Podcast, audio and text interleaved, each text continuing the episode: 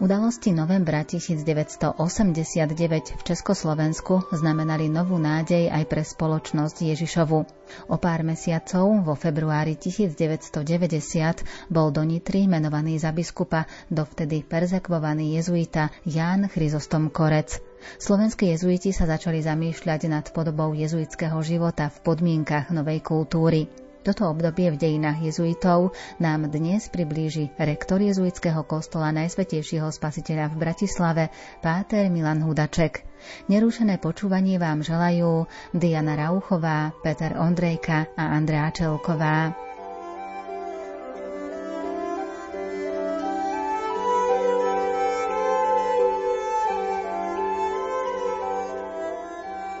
Predzvesťou zmien v Československu bola skutočnosť, že na svetorečenie blahoslavenej Anešky Českej, ktoré sa konalo 12. novembra 1989 v Ríme, vycestovalo neobmedzené množstvo pútnikov. Po ich návrate došlo 17.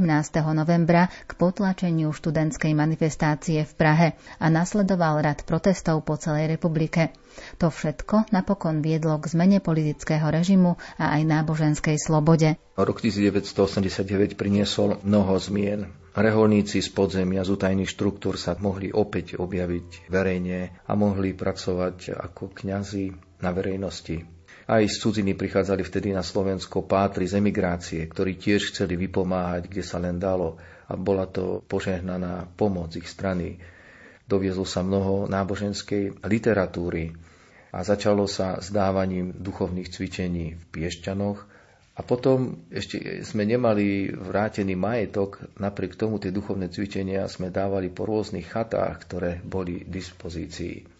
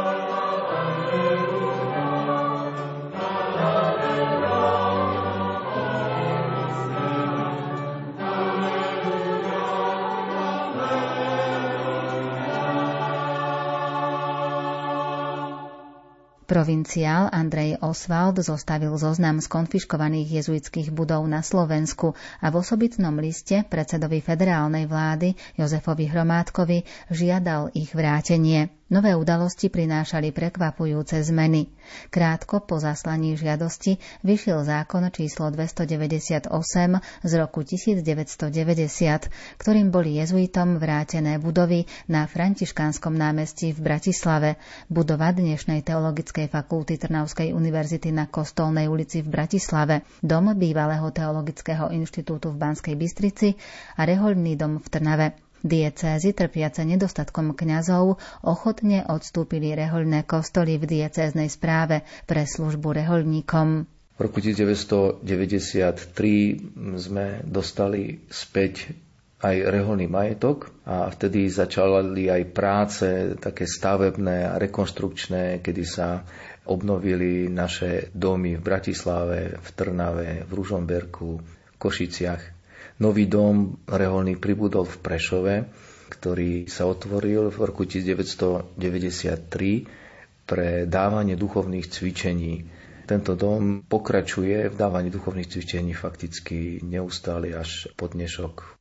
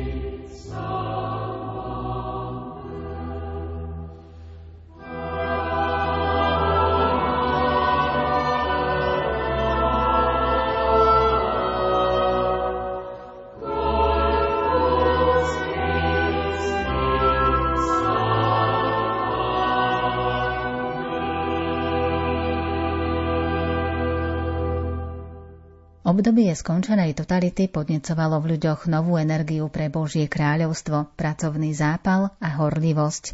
Rehoľa, ktorá sa po rokoch schádzala žiť komunicne v obnovených domoch, sa v dlhých rozhovoroch náročne dopracovávala aj k spôsobu rehoľného života, aký sa vývojom ustálil v zahraničí. Provinčná kongregácia z roku 1994 ukázala mnohým jezuitom aj mantinely, v ktorých sa aktuálny život mal uberať. Nemálo aktívnych pátrov bolo viazaných na farskú službu v diecézach.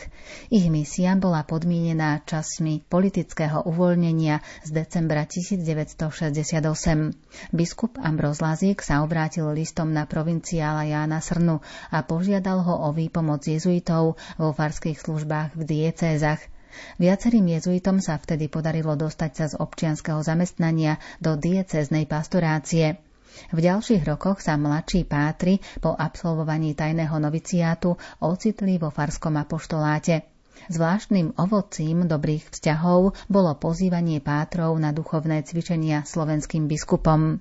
V roku 1990 im dával exercície páter Štefan Senčík a v rokoch 1992 a 1997 páter Jozef Porubčan. Bol to čas nadšenia, treba povedať. Zintenzívnili sa návštevy aj Patra generála Petra Kolvenbacha, kedy prišiel na Slovensko v rokoch 1991, 95 a takisto v roku 2001, kedy požehnal budovu Noveciátu v Ružomberku. Vieme, že to bolo obdobie, kedy na Slovensku prišiel aj pápež Jan Pavol II v roku 1990, v roku 1995 a jeho návšteva mala veľký vplyv aj na povolania, ktoré pribudali aj pre reholný život.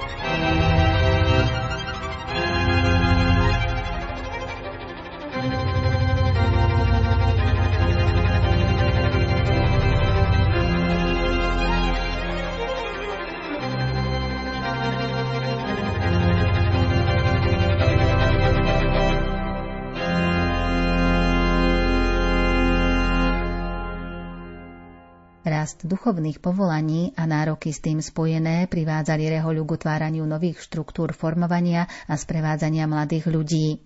Na Teologickom inštitúte svätého Alojza popri jezuitských školastikoch absolvovali teologickú prípravu na kňastvo aj mladí františkáni, kapucíni, verbisti a redemptoristi. Zo ženských reholí prichádzali na štúdia kapucínky.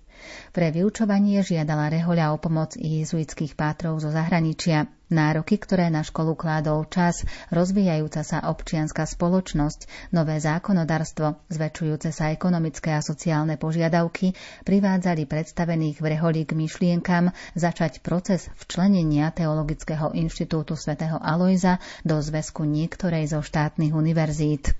Jezuiti v tom období sa dostali aj na Trnavskú univerzitu, do ktorej v roku 1995 včlenili aj svoj teologický inštitút, ktorý sa po dvoch rokoch stal aj samostatnou fakultou tejto univerzity. Mnoho mladých jezuitov vtedy odchádzalo do zahraničia na vyššie štúdia a nemalo z nich si aj zahraničné školy ponechali vo svojich formačných programov ako vyučujúcich a tak vyučujú tam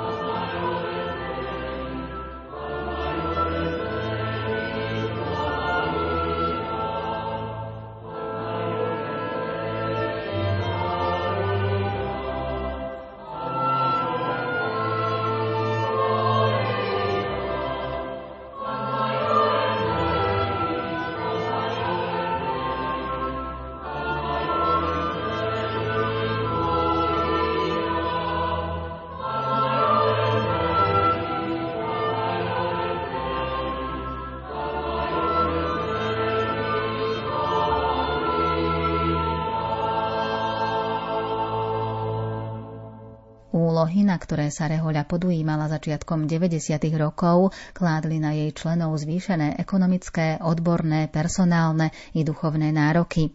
Spomedzi starších, ale i mladších pátrov, ktorí prichádzali do komunít z odlišných podmienok občianského života, nebolo ľahké nájsť primeraných vedúcich pre apoštolské diela, čo v konečnom dôsledku znamenalo ich časté striedanie na zodpovedných miestach – Mnohé zahraničné médiá prirovnávali duchovnú situáciu v postkomunistickej krajine k prechodu púšťou z materialisticky silného Egypta do prisľúbenej zeme.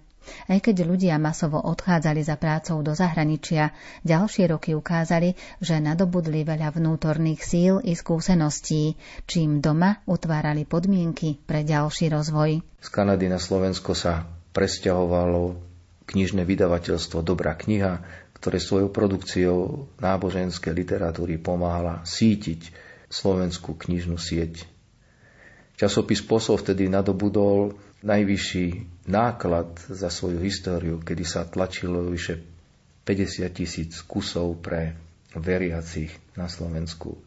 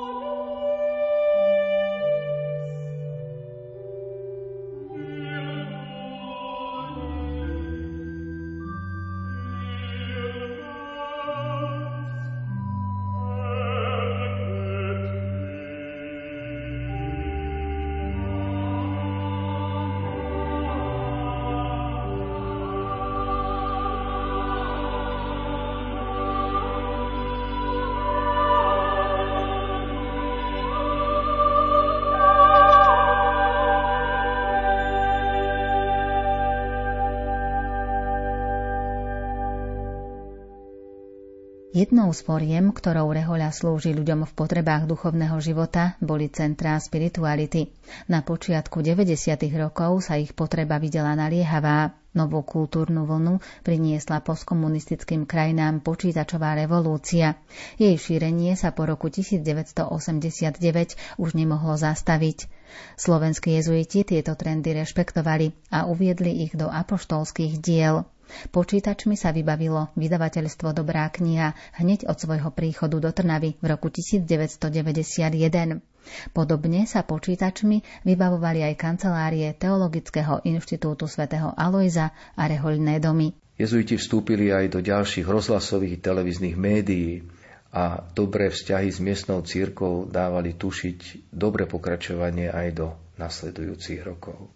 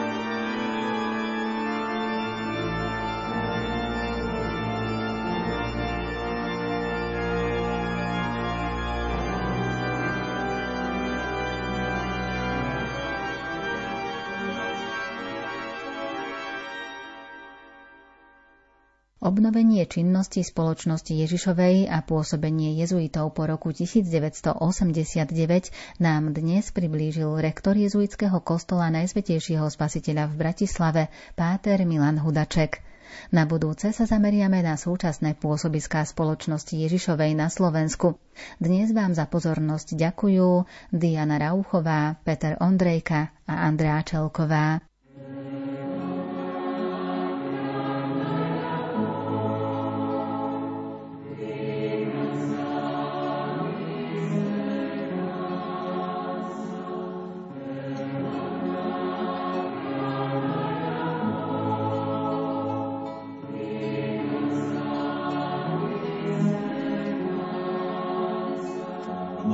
láska je trpezlivá, dobrotivá, láska nezávislá.